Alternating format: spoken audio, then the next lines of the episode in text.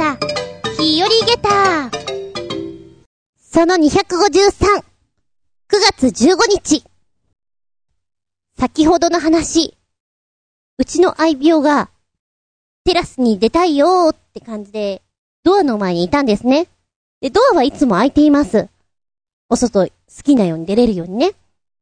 でも虫が入ってくると嫌なので、虫よけにこう網のカーテンというのかな、それをつけてるんですよ。で、うまい子はその隙間から外に出れるんですけど、外に出たいよって言ってた子は苦手な子なんですね。うまく開けられなくて。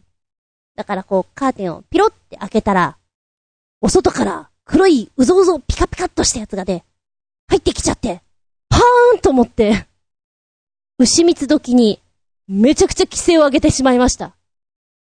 で、やつはですね、うぞうぞっとこう階段のところに行きまして、階段の一段目の下に行こうとしたんです。な、何かないか、何か、あ、ファブリーズ。ファブリーズがあったんで、シュシュシュシュシュシュッと、とりあえずかけてみて、もしかしたらこの、ファブの何か成分で、なんか撃退できんじゃないかなと思ったの。なんか何も起こんないなと思って。階段のちょうどね、ヘリのところの裏側に行ってしまったので、うまいことファブがかからなかったんですよ。よし、じゃあ正面からかけてやろうと思って。階段に段ぐらい下に降りて、お客様に黒いピカピカツヤツヤっとしたやつにこう、ファブリーズを直接シュシュシュッとかけてみたんです。まあいい香りがすること。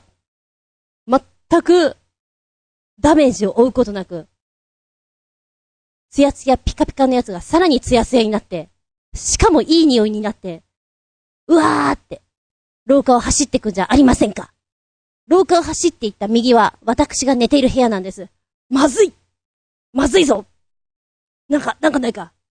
いっかいには殺虫剤があるので、使えなくもないんですが、うちはニャンズがいるので、まあね、良くないからあんまり使わないようにしてるんです。いないぞっていう時にしか使わないんですけど、今、パッと見いないな。よし、いけるな。シュッ、シュシュッとこう、お客様にね、ファブリーズの上から殺虫剤をこうコーティングしてやろうと思ったんです。で、今売ってる殺虫剤って結構強力なやつだから、ちゃんとしたやつはね、シュッてかけると、うわーって奴ら苦しんでも、割とコロリと行く印象なんですよ。だけど私が買ったのはにほんセットで随分お安かったので、なんでしょうね。ソフトなダメージって言うんですかね。そんな感じでして、シュッってやったところ、シュシュッってやったところで、うわっぐらいで、びっくりしたみたいな。そんなに効いてなくてね、逃げてくんですよ。しまった、これ私の部屋に入られたらちょっと厄介。っていうか私が寝てる部屋に奴らがいるのはもっと嫌。と思ってこう追いかけてシュシュシュッと何度かやるんです。でも、そのために、うわっびっくりしたっていう感じで、逃げてくんですよ。参ったな。で、こう、襖の隙間とかさ、隠れようとするの、なんかこの間から向こう側に抜けられても嫌だし、とか。でも、めちゃくちゃこう殺虫剤を撒くのも、にゃんこにとって良くないし、とかいろいろ考えた上で、対策を練ってたわけ。そうすると隙間からね、いきなりこっちに、ものすごい勢いで走ってくるのよ。うわーってごめん。私がびっくりした。まあ、今のじゅうばいぐらいの声は出してやった。ちょっとみんな目覚ましちゃうねっていうぐらい。まあまあまあまあ、あの、隣近所が遠いし、そんなに人住んでないから、いいっちゃいいんだけど、すっげーびっくりした。それ にさんかいやられて、なぜこっち来る？なぜそんなに元気か。もう少しダメージ食らおうよ。殺虫剤浴びてんだから申し訳ないじゃん、殺虫剤にも。って思いながらね、最終的には、うわーうわ助けてくれってこう私の部屋に入ってった。押し入れに。めちゃくちゃ嫌なんだけど、本当に。もう明日とかベッドの上にいたらすごい嫌なんだけど、え？一昨日ぐらいか？寝ようかなと思ったらベッドの上になんかの黒い足があって、なんかこれ見たことある足だな。なんかやだなとは思ったの。足だけがあって、どっかに実があるんでしょみたいな。何これ誰が持ってきたのみたいな。もうそんなこんなですよ。しょっぱなから。あの、よんじゅっぷんぐらい前の話で、ホットな話です。ベリーベリーホットな話でございます。ってな感じで、本日もしばしお付き合いくださいませ。お相手は私。我が家に、タヌキがにひき来るようになりましたとさ。厚見純。どうぞよろしくお願いします。この番組は、ちょあへよ.com のご協力を得て放送しております。最近ね、アライグマさんはあんまり来ないんだけれども、あの、アライグマって手先がすごく器用で、ねえ、何でも洗っちゃうって言うじゃないですか。いろんなもの食べるんだろうな。タヌキも、畑の作物とか食べると言うじゃないですか。ものは試しに、こう冷蔵庫で古くなってしまったプラムを、種ごとこうまん丸のね、まるっとしたやつをにこコロンコロンと置いといてみたんです。で、カメラの前に置いといたので、もしかして手づかみでワシワシ食べたりとか、なんか皮むいたりとかいろいろやるかなって期待していたら、タヌキが来た。おう、タヌキ来たー。以上。え次の瞬間カメラに映っていたのは空っぽのお皿でした。なんでよ。どうもね、この、ろくがつにじゅうさんにち、うちのにゃんこが脱走してしまって、もしかしたらうちにこ、もしかしたらうちに戻ってくるかもしれない。そのタイミングを逃さないようにと、一回逃してしまってるんですけど、こう、玄関前にね、カメラを仕込んでるんです。で、そしたら、アライグマが映ったり、タヌキが映ったりと、カニが映ったりとか、カニは結構な率で映ってました。で、問題のプラムをどうやって食べるかな。いやー、やっぱり古いから食べないかな。それもあるな。って思って、彼らは夜行性なので、だいたい出てくるのは、まあ、夜中ですよね。早い時はほんと、しちじ、ろくじとかに出てきてますけども、暗くなってからが出る率高いので、はちじぐらいかな、プラモをにこコロンコロンと置いといて、カメラが起動するのを待ってました。で、しばらく来なかったんだよね。で、寝ちゃって、次の日に、こうカメラを確認したときに、タヌキが来ている。うん。タヌキが来たよ。カメラに映っている。以上。え？次の瞬間カメラが起動した映像を見るとですね、空っぽのお皿だけがあって、プラムの形姿がね、プラムの姿が、プラム自体が何も映っていない。種もない。でも、直前に映っていたのはタヌキであるから、まあ、タヌキが食べたのかな？持ってったのかな？っていうのが一番正しいのかしらみたいな。どうもこのカメラなんですけれども、一回起動すると連続的にこう録画をしてくれるという機能がないらしくてね、一回お休みモードになっちゃうらしいんですよ。なので本当に見たい瞬間が映っていないことが多いです。うちのにゃんこがこう外に脱走する前、このカメラをお部屋に仕込んでたんですけれども、なんかこうそわそわして窓の方行ったり来たりしているっていう映像は出てたんです。で、次の瞬間もういない。違うよ、出るところとか見たかったんだよ。むしろなんかた対策取れるんじゃないかなと思って、まあそんな感じで今もってこう玄関の前にはカメラを仕込んでるんですけどね、もうなんか愛猫が戻ってくるの難しいのかな、カメラ引き上げようかなと思いつつも、せっかくこう野生のタヌキだったりアライグマだったりがいるから、なんかいろいろやってみようかなと思って、次は大根置いてみようかと思ってます。トウモロコシとかね、どうやって食べるかな、いや食べないかなとか試してやりたいと思っております。なんでしょう、すっごいひょろひょろに痩せたタヌキを太らせたいにせんにじゅうねん。あと YouTube とかでも見たことあるんだけども、アライグマにお菓子だったかな、あげるんだよね。で、そうするとアライグマさんは洗っちゃうからお菓子がなくなっちゃって、あれないよあれあれっていうしょんぼりする動画があったのね。なんかその気持ちがわかるんだよね。アライグマさんにふ菓子をあげてみたい。隣にバケツを置いて洗ってくれるかな。ほら、それってこう動物の不思議となんか向き合うっていうの？蛇を見つけたらさ、なんか肩結びしてみたらどうなるのかなって思ったことない？あれ、私だけ？蛇肩結びしてみたいんだよね。多分結べないと思うんだけど、ちゃんとこう自力でぬるーんって戻るのかなとか。いや、戻れると思うのね。そう思うんだけど、見てみたいなって。でもそういえば、ヘビさんはまだこの地に来てから見てないなぁ。日々そんなことを考えております。この地に住んで間もなくにねん。まるっとにねん。そろそろヘビに会えてもいいかもね。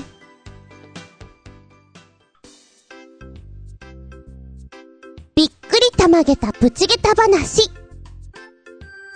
おうちルール。皆さんは自分家での決まりごと、ルールって何かありましたか？昔々をたどりまして、うちは夕焼けチャイムが、まあ、時期によりますけども、よじはんだったりごじだったりろくじだったりって流れます。その夕焼けチャイムが流れ切るまでに家にいないと、鍵を閉められてしまうという、なんかルールがありましたね。いわゆる門限です。なので、お友達と遊んでいて、ちょっと遅くなってしまったらこの猛ダッシュで家に帰る、まあ、今思うとちょいと厳しいかなっていう気もするんですけども、時刻を意識した上で遊びなさいよ、暗くなる前に帰りなさいよっていうのがありましてね。まあ、家政婦さんがこう鍵をガチャッと閉めるんですけど、なかなか開けてもらえなくて、今はあんまり覚えてないんだけども、何年かに一回はそれに間に合わなくて、鍵閉められてしまって、開けてよーって玄関前でやった記憶があります。ちなみに、私にはお姉ちゃんがいるんですけど、お姉ちゃんが時刻に間に合わなくて閉められたという記憶があんまりないんですよね。まあ、中学高校に上がってからは結構遅くに帰ってくるようになっちゃいましたけども、小学校の時には、なんかその辺はうまいことやってた感じですわ。まあそれはさておき、私が教えてるおしごちゃんたちにね、自分家でのなんかルールってある？って軽く聞いたのよ。フリートークの練習で。まあせいぜい何時に起きなさいよとかさ、テレビゲームの時間制限があるとか、まあそのぐらいかなと思ったのね。ちなみにオイラが小学校に上がって、なんだろうな、お家での生活をこう記録して出すような、まあそんな宿題があったわけですよ。一日にテレビこのぐらい見てますとか、宿題は何時から何時までやりましたとか、何時に起きましたとか。うちは夕焼けチャイムの時間に間に合わなきゃいけなかったし、夕飯の時にテレビを見ちゃいけなかったけれども、テレビを見る時間、特に制限はなかったんですよね。だからいくらでも見てたし、ぼんやりしてたし。この友達とかの発表を聞いた時に、友達とかが一日このぐらいしか見ないんだとか、そういうのを先生に言ってるのを聞いてね、衝撃を受けました。えー、一日そのぐらいしか見ないのって。にじかんだけなんだ。えー、みたいな。で、今回、ちびっこにおうちルールを聞いた中で、やっぱりテレビを見る時間制限っていうのがありまして、一人さんじゅっぷんなんだって。で、自分と弟とさんじゅっぷんずつだからいちじかん見ることができますって。厳しい。その中で聞いたおうちルールの中で、びっくりたまげったベストスリー、だいさんい、麺類を食べるときはすすってはいけない。ええー、これ男の子が言ってました。ごねん生ぐらいかな。すごくね、お行儀のいい子です。はい、わかりましたみたいな、なんかふざけたりあんまりしないような、本当に礼儀正しい子なんですけども、お蕎麦、ラーメン、うどん、まあ要するに本当に麺類全般だと思うんですけれども、すすってはいけない。なんだかアメリカンな感じだなと。ちなみに私は麺類をすするのが苦手なんです。最近ちょっとね、練習してお蕎麦とかラーメンとかズズズって少しはできるんですけど、正直下手です。あのー、ラーメンだったらレンゲにさ、ミニラーメンを作ってこう口に運んだりするから、こう吸引力が足りないっていうのかな。でもその家はお父さんもお母さんも僕もすすりません。はーん、びっくりだよ。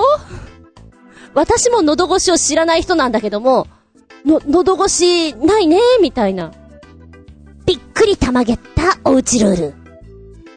だいにいは、すっごい可愛い子なんですよ。なんか、アイドルちゃんとかなりそうな。今はね、鬼滅の刃がすっごい好きなんだって。ろくねんせいかな。で、あの、韓国の子なんです。もともとね。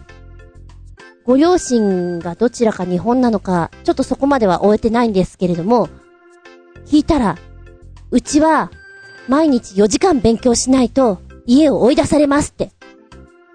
昨日、妹が追い出されてました。えー、えっと、あれだよね。あの、追い出されたって言っても、あの、さんじゅっぷんぐらいでお家に入れてもらえるんでしょって聞いたら、いえ、半日とか、長い時はいちにちとか。えへー、それって、それってどうなの？でもほら、韓国って確かにスパルタって聞くじゃん。えー、でもそれってどうなの？っていうことはあなたもやってるのね、よじかん毎日勉強。なかなか可愛い子なんだけども、なんでしょうね。ちょっと天然というか、トンチンカンなところがあって、あの、おすすめしたい。芸能部におすすめしたいんだけど、若干心配がある子というふうに言ってます。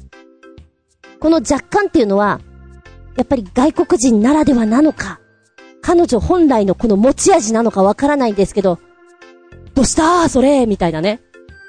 面白いのよ、面白いんだけど心配になってしまう子でして、でも勉強いっぱいバリバリやってんだろうなーって、さすがです。そしてびっくりたまげっただいいちいは、こちら。中学生になったんだな、あの子は。女の子なんですけども、なんかね、ふにゃっとしていて可愛らしい子です。その子に聞きました。おうちルール何かって。えーっと、うちのルールというか、決まり事は、朝昼晩ってご飯があると思うんですけども、パパとママと私とでご飯を作るんです。うん。え、ん？もう一回言ってくれる？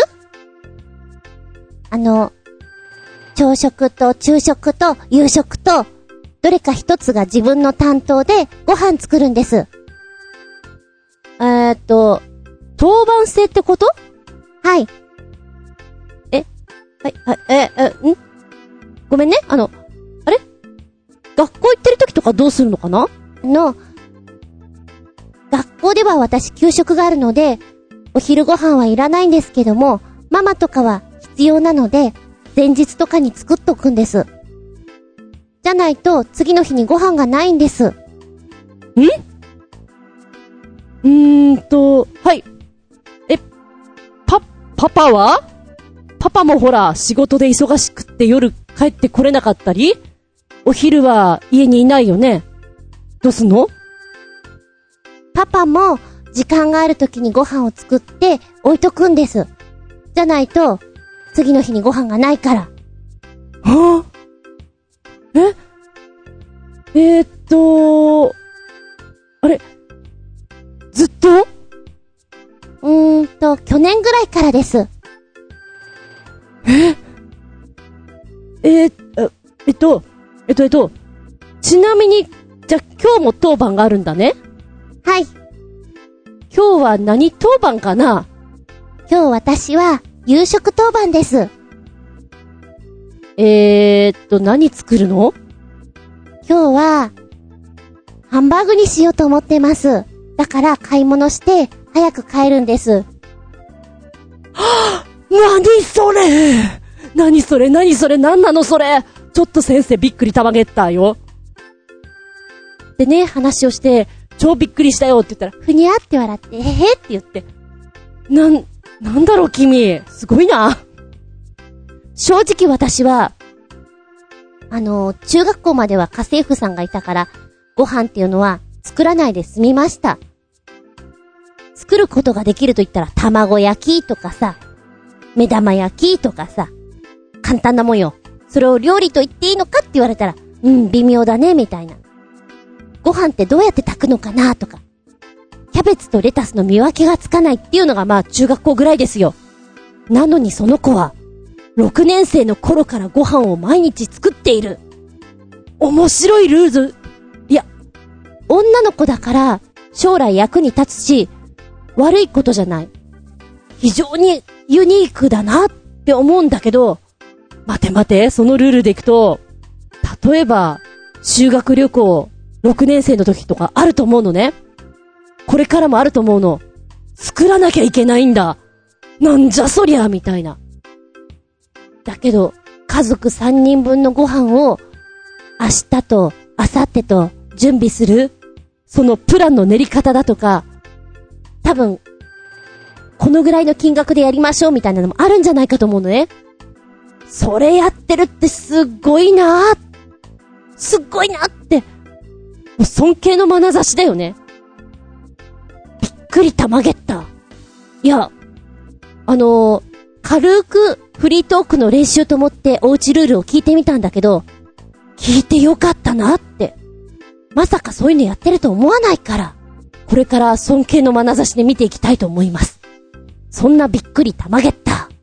あなたはおうちルール何かありましたか？そして今もなおありますか？どうですか？なんでしょう、意外と同僚とか何か面白いルールっていうのを持ってるかもよ。言わないだけで。聞いてみたら？以上、びっくりたまげった。下駄いつつ、リンゴンリンゴンリンゴン。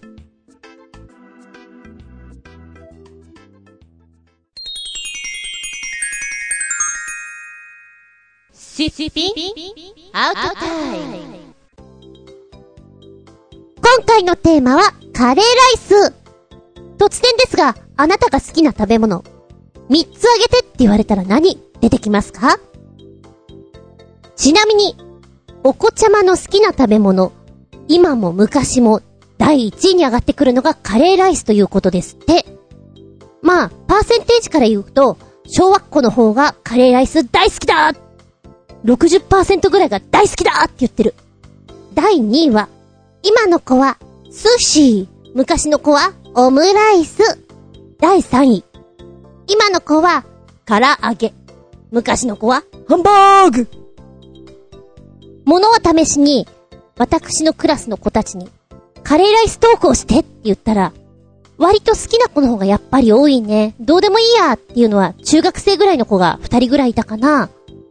私の小学校はですね、あんまりカレーライスがお好みの味ではなかったんで好きではなかったんですけども、それでもカレーというのが特別な感じがして、さんじかんめとかよじかんめぐらいになると漂ってくるんだよね、カレー臭が。で昔の小学校なんかんどっちかっていうと本当カレーライスなんだけどシチューみたいな感じで甘いんだよね。でじゃがいもと人参ゴロゴロしていて、お肉はあんまり入っていなかったような気がする。なぜだかグリーンピースが入ってるみたいな、そんなカレーライスでいちねん生が美味しく食べられる味付けだったと思います。おいらは自分家のカレーが結構好きだったんですよ。カレーの時には絶対におかわりをする、ご飯はにかいおかわりする、でさらにさんかいめにルーだけを食べるっていうのはやってましたね。そんぐらい好きで、もうカレーの日はずーっと食べ続けてる感じですね。懐かしいな。でおいらのお姉ちゃんがですね、カレー作るときにかなりの激辛を作るんですね。生姜たっぷりの。それがね、ある意味癖になる辛さで、もう何十年も食べてないような気がしますが美味しいな。っていう記憶があります。で、カレーというと、なんかこう、修学旅行とかで、遠足とかで、河原で何かやるときの飯合水産で作るときってカレーじゃないですか。で、調理実習の一発目っていうのもカレーだと思うんですね。何かしらこうカレーっていうのは付きまとってくる食べ物だなと思って。ちなみに、あのー、私のお友達、カレーが大嫌いっていう子がいて、後にも先にもその子だけですね。女の子なんですけども、え、ちょっと待って、カレーの日はどうするの？給食とか。うん。白いご飯だけ食べるんだ。え、で、カレーは残す。えーっと、じゃあ、お家でカレーが出たら白いご飯を食べるんだ。え、で、カレーは食べない。お腹空かない？空いたらポテトチップを食べる。なんかダメだなっていう感じの子でね。あのー、ダンスで知り合った子なんですよ。でご飯よりもお菓子が好き、スナックが好きでっていう子で、ちょっと懐かしいなぁ。後にも先にもあなただけですよ、カレーが嫌いって言ったのは。お米と一緒に食べるカレーもとっても好きなんだけども、何のもっちもっちとしたあの感触、あれも好きでね、小麦が好きだからもう止まらんですよ。カレーの食べ放題とか言っちゃうと、ナンをやっぱり無限のようにおかわりしてやります。なんかあのみんながもういらないって言ってるところ、もう一枚もう一枚くださいって恥ずかしいんだけどね、あれ。なのであのー、本気で食べるときには一人で行きます。もうこんな話をしてるとカレーが食べたくてしょうがありません。もう今日はね、昼間ぐらいからカレーカレーって思いながら、ちょっと作るのめんどくさいな、グツグツカレーにしてやろう、そうだ、バターチキンカレーだと思って、今ご飯炊いてます。ふふふ。さあ、カレーなんですけれども、昭和の人間だったらなんか、流行りというのがあったんですが、カレーにソースをかける、醤油をかけるっていうの、やったことないですか？小学校さん、よねんぐらいの時にね、流行った感じかな。で、私はどちらかというと醤油派なんですよ。醤油のこのしょっぱい感じが合うなって思って。でもあれね、やっぱりこうお家とかさ、外とかでやると嫌な気持ちするんだろうなって思って、そういうのを聞いてからやらなくなったけれども、なんでしょうね、和風テイストになって、そうそう、お蕎麦屋さんのカレーのような、こうだし醤油の入ったようなカレーになって美味しいなっていう記憶がある。もうずっとやっていないけれども。で、えー、世代によって違うそうなんですが、醤油派とソース派だとどちらが多いかというと、さんたいななでソースの方が多いらしいですよ。ソースをかけると甘くなるのかな？え、こんなの見っけちゃった。大阪ではカレーに醤油、愛知ではカレーにソースという説があるそうな。えー、なんか、大阪がソースって感じしない？愛知は、み、味噌？あのー、まあ、よくよく見ると、昔はカレーのルーが味が薄かったから、それを補うためにソース、もしくは醤油をかけていたなんていう風に書いてありますね。だからもう、昭和な調味料なんでしょうね。今はしっかりしてますもんね。カレールーなんだけれどもさ、たっくさんあるじゃない？そのたっくさんある中でも、やっぱりあれなのかな、二種類ぐらいをこうブレンドして食べるのが多いのかしら。うちがそうだったんですよ。ま、私たちが小さい時には甘口と中辛を混ぜてちょうどいい感じに作っていってくれたし、大きくなるにつれて中辛と、え、辛口か。今私もやっぱり、あのー、パンチの効いた辛口とコクのある中辛っていうのを選んでブレンドしますね。で、自分の中では生姜をたっぷりにすると、なんだろうな、お姉ちゃんのカレーなんだろうな、美味しかったっていうのがあって、生姜をたっぷり、それからトマトを必ず入れます。で、バナナがあるときはバナナも潰して入れます。なんか隠し味に入れるとうまいっていうのを聞いて、うまいのかどうだかわかんないけど入れてやれみたいな感じかな。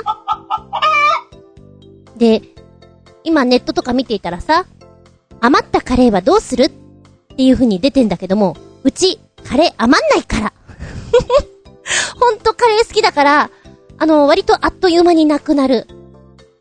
でも大事に大事に食べたいなと思うの。できたらこうカレーうどんにもしたいしさ、もう少しアレンジしたいんだけども、そこまで引っ張れなくて、まあ大体カレーライスで終わっちゃうね。で、昔を言うとね、さんねん生かよねん生ぐらい、多分言い始めたのはうちのお姉ちゃんだと思うんだけども、カレーライスとライスカレーって何が違うんだみたいな話をしてたのよ。え、一緒じゃんって思っていたの。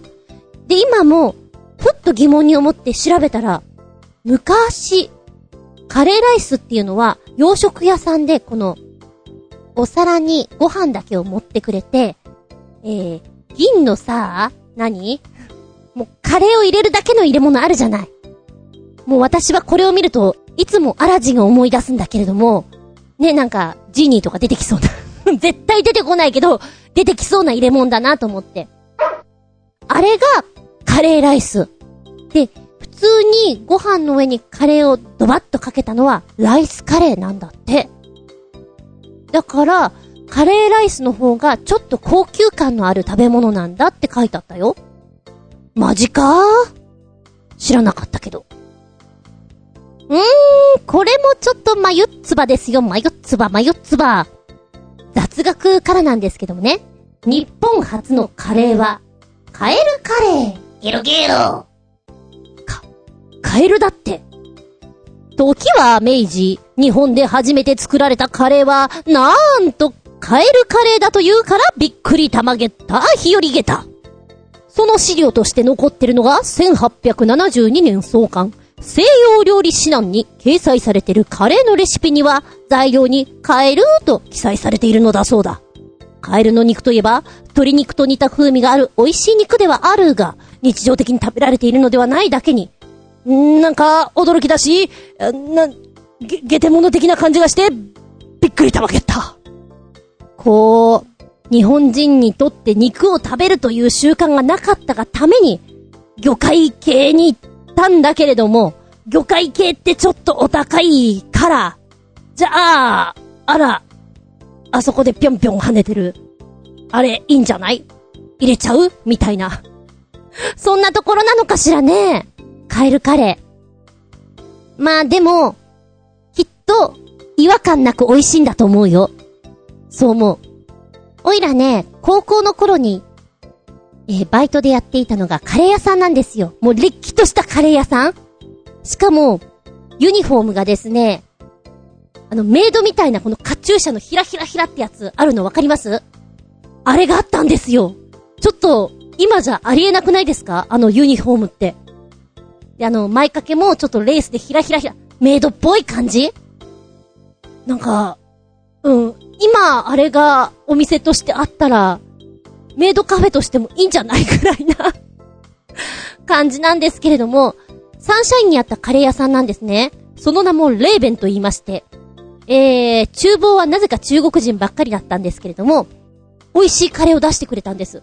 で、まかないもね、すごく楽しみで、タンドリーチキンカレーとか食べたいな食べたいなと思って、いつもお客様のジロジロ見ておりました。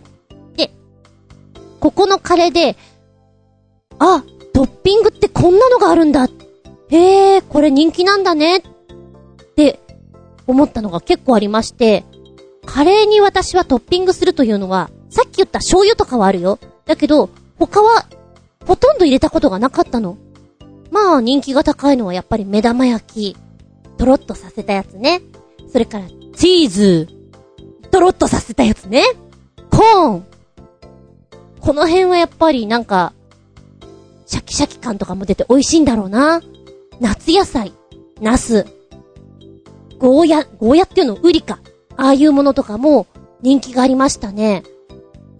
辛いカレーを頼むんだけども、それを緩和させるようなトッピングっていうのがやっぱり人気が高いんだろうなとも思った。私がいたとこのカレー屋さんではね、やってなかったんだけども、納豆をカレーにインするっていうのは、どうですか？ありえますか？ありえませんか？私最初で、ありえねえなと思ったんだけど、やってみてください。美味しい。ただ、ちょっと食べてる時にこの糸を引いてしまうので、なんか口周りが賑やかな感じになってしまうんですけども、デートとかにも不向きな感じがするんですけれども、大豆は栄養価高いじゃないですか。で、ボリューミーだし、まろやかにもなるし、美味しいです。ただ、糸が、ネバネバがこう、なんつうの？うん。うんだけどね。おすすめです。納豆カレー。お家とかで、なんかこう、ちょっと物足りないなと思ったら、納豆を入れるの、すごいおすすめです。で、納豆の臭みが苦手なんだよねっていう人、そんな人はね、臭みがカレーのスパイシーな香りで打ち消されてしまうので、全然いけます。ただネバネバと糸引きは、あの、残ってるので、そこが嫌いって言われたら、うーん、それはあるんだよね、みたいな感じですけども、いいですよ。今はレトルトカレーもすっごい様々なものがあって、お店で食べるよりも美味しいものがいっぱいある。けど、あの、安いのもあるじゃないですか。安くて具材があんまり入っていない、ちょっとわびしいなっていう時にやってみるのがおすすめです。生卵と納豆ね。ちなみにね、さっきのバイトの話をちょっとしていい？私がこのいた、このカレー屋さんなんですけれども、あの、出前があったんですよ。珍しくないですか？出前って。で、サンシャインシティのこのろくじゅっかい建ての中でね、えー、お店はさんがいにありました。うーん、ショッピング関係ってろっかいぐらいまでかな。それより上はもうオフィスになってしまうんですよ。で、オフィスから注文が入って、出前を持ってくとかいうのもあって、それがなんか楽しかったね。こう、高校生でさ、なかなか、こう大人の働いてるとこに入っていかないじゃないですか。まあ、ただしあのメイドちゃんみたいな格好してるんですけども、楽しかった。で、その中でも、やったー行きたいっていうところが、サンシャインシティの隣に、水族館があるんですよ。で、この水族館からも、出前が入ると持ってくんですよね。当たり前だけど。で、スタッフさんが食べるから、バックヤードに持ってくんです。だから水槽の裏側裏にいるみたいなのがすごく楽しくて、もっと注文してって思ってた。あのカレー屋さんはね、あの、非常に癖のある店長だったんだけど、味はすごく美味しかった。で、なぜかこう、中国人がね、まかないを作ってくれるんだけど、あの、あんまりカレーが出なくて、私がっかりだったんだが、なぜかおにぎりをね、サフランライスシーチキンおにぎり&ピーマンみたいなのを作ってくれる。なんでその組み合わせなのかなみたいな。多分それがすごく、あの人的にはヒットだったと思うのよ。だからその人が厨房にいるときには、かなりの率で、その、サフランライスシーチキンピーマンおにぎりが出てきて、私ピーマン好きじゃないし、シーチキンもあんまり好きじゃないのにって思いながらそのまかないを食べておりました。懐かしいな。はい、話がそれましたけども、カレーライスのレトルト、今本当に種類いっぱいあるって言ったじゃない？値段ももうなんつーの、レストランで食べるようなはっぴゃくえんだ、きゅうひゃくえんだ、高いなっていうのがゴロゴロしている。でも食べると、これは食べる価値ありですって思います。本当に、あのー、ごひゃくえんレベルでもそう思います。肉、肉うまいなぁ、みたいな。私が結構好きなのは、無印良品のレトルトカレー。味がね、ちゃんと辛いんですよ。辛くて、具材ゴロゴロ。たまらんです。もうね、お昼にレトルトパックと、あのー、ご飯だけ持ってって、で、向こうのレンジでチンして、なんか、食べたりよくしますよ。で、そうそう。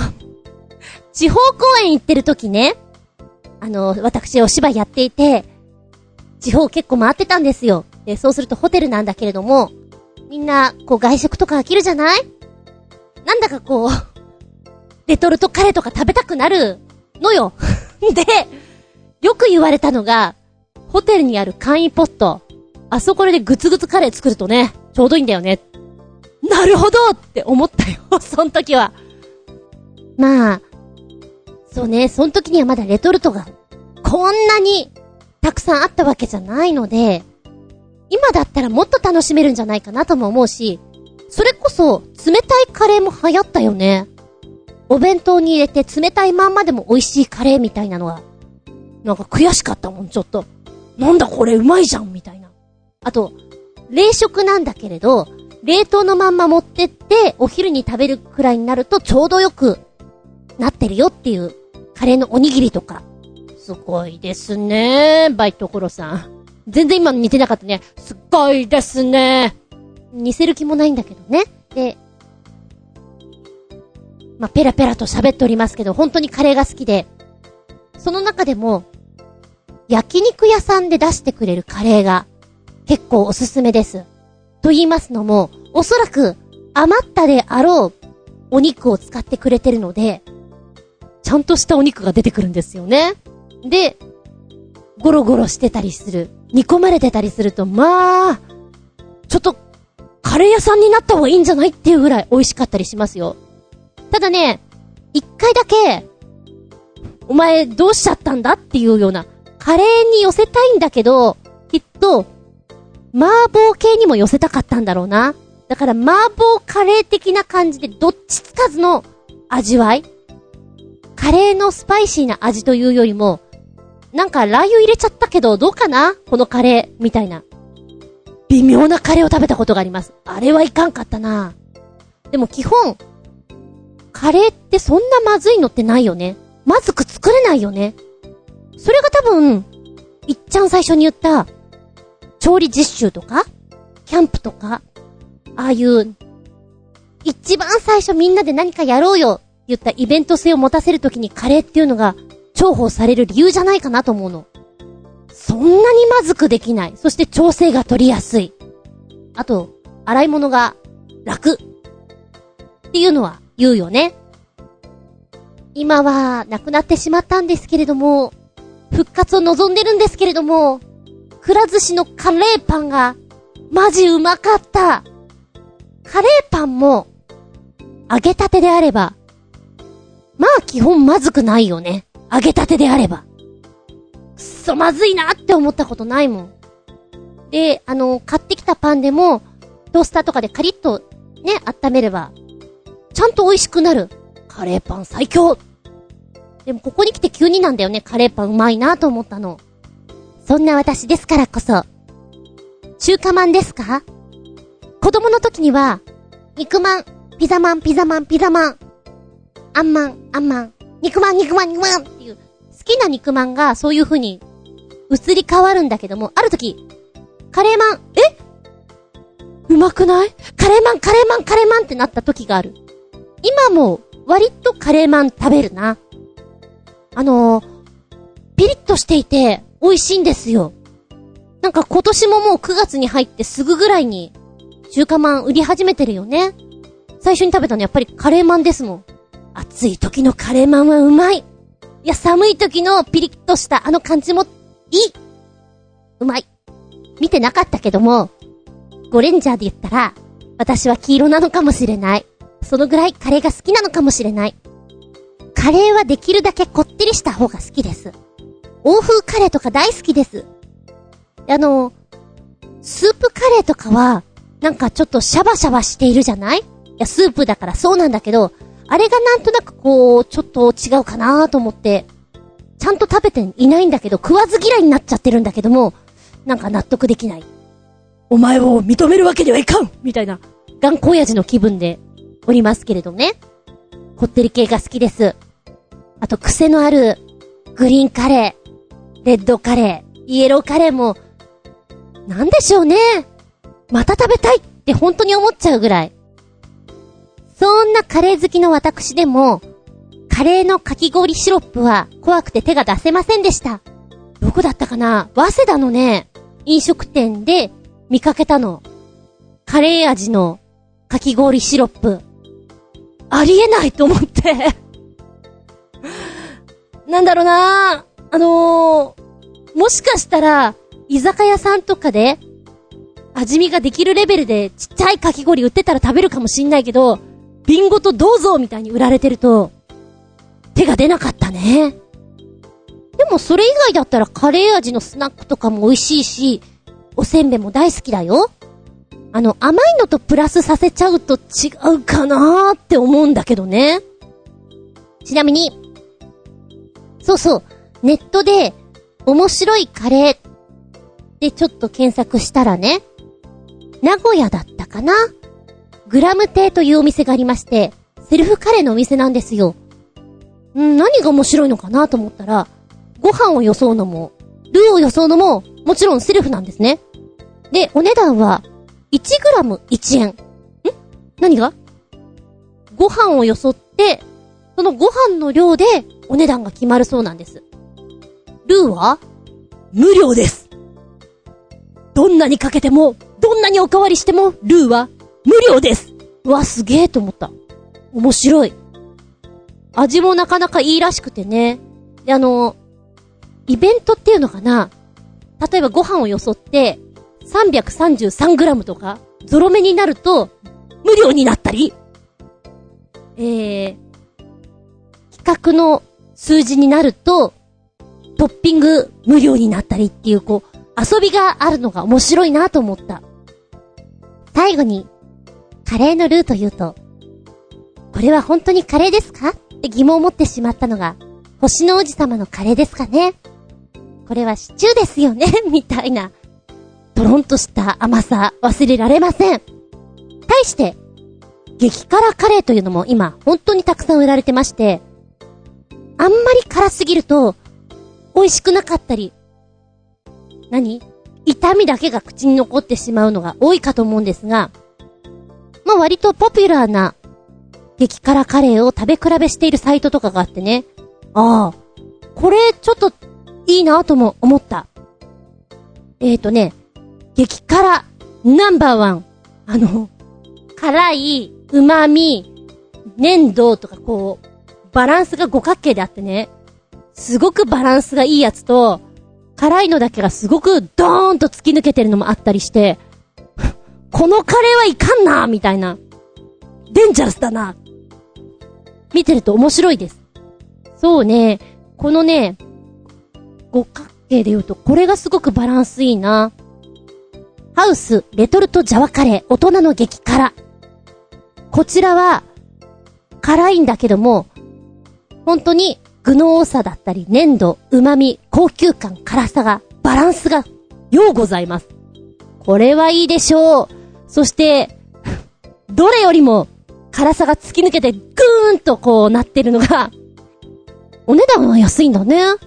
グリッコのリービーフカレー、辛さがさんじゅうばいのもの。えーとこちらは、そうそう、辛いといえば蒙古タンメンってあるじゃない？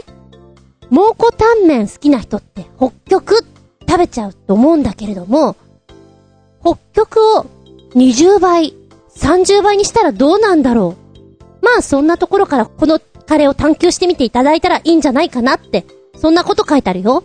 辛ささんじゅうばいってもうなんか意味がわからないもんね。具材はねあんま入ってないかな。ルーがあって全部溶けちゃってるんでしょうか。あのー、本当お口に入れたらうおー辛いって言ってしまうってぜひこれを食べていただいてその言葉を発していただきたいなと思います。やっぱり出たねみたいな。そうね、あ、このカレーの食べ比べっていうのは楽しいかもしれない。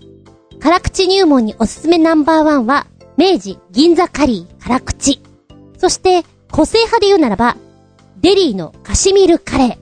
カシミールって辛いよね。こちらも五角形の食べた時のバランスから見ると辛みがドーンと上がってますもん。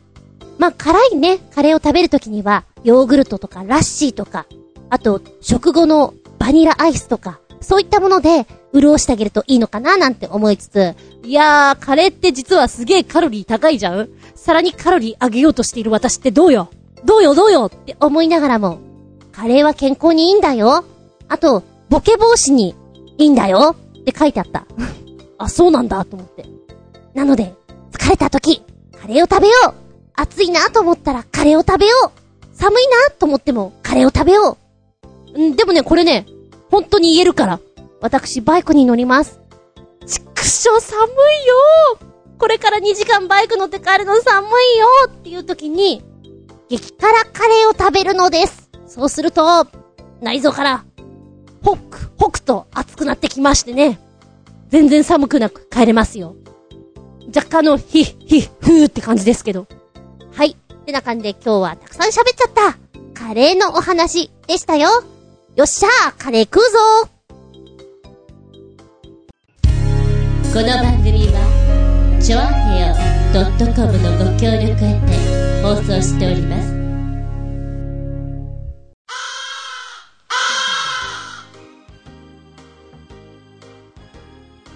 はい、本日もお付き合いありがとうございます。次回は、くがつにじゅうくにち、下駄にひゃくごじゅうよんでお聞きいただけたらと思います。テーマは、お財布、チャリーンでいきたいと思います。まあ、お財布を持たない方もいますよね。ポケットにこのまま、ザララっと入れてしまって、あの、いつでもカツアゲできそうな感じ、ジャランジャランジャランみたいな。ちなみに、カツアゲで本当にジャンプさせてたんですか？おい、ちょっと飛べよお前。おい、小銭よこせみたいな。よくネタで聞くんですけど、どこまで本当なのかがわからないなーって思ってみたり。で、あ、お財布の話ね。えーと、子供の頃ってやっぱりお財布とかってさ、ガマ口みたいなのとか。中学校、誰かこう大人びた子がなんか、持ってた財布が一気に流行ったりとか、お財布の話をしていきたいと思います。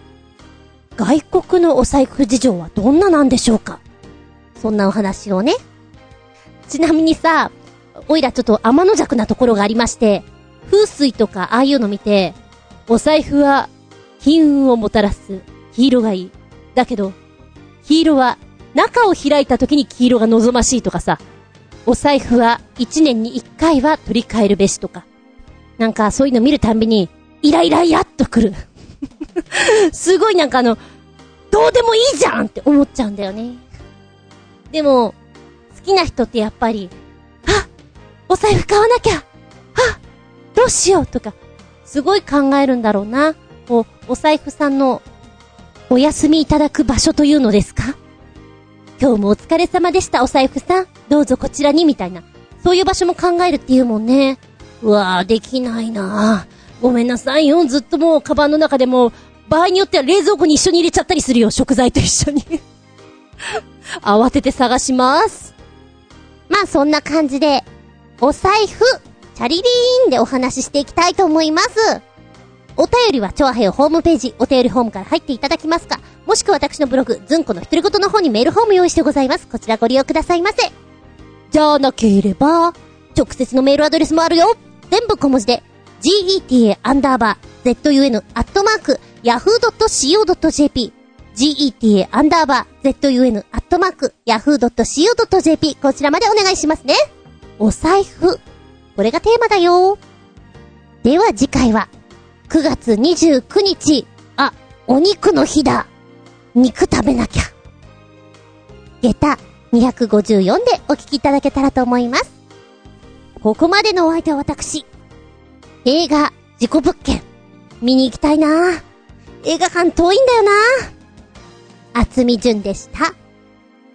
見まい聞くまい話すまい、ずんこの話ももうおしまい、バイバイキン。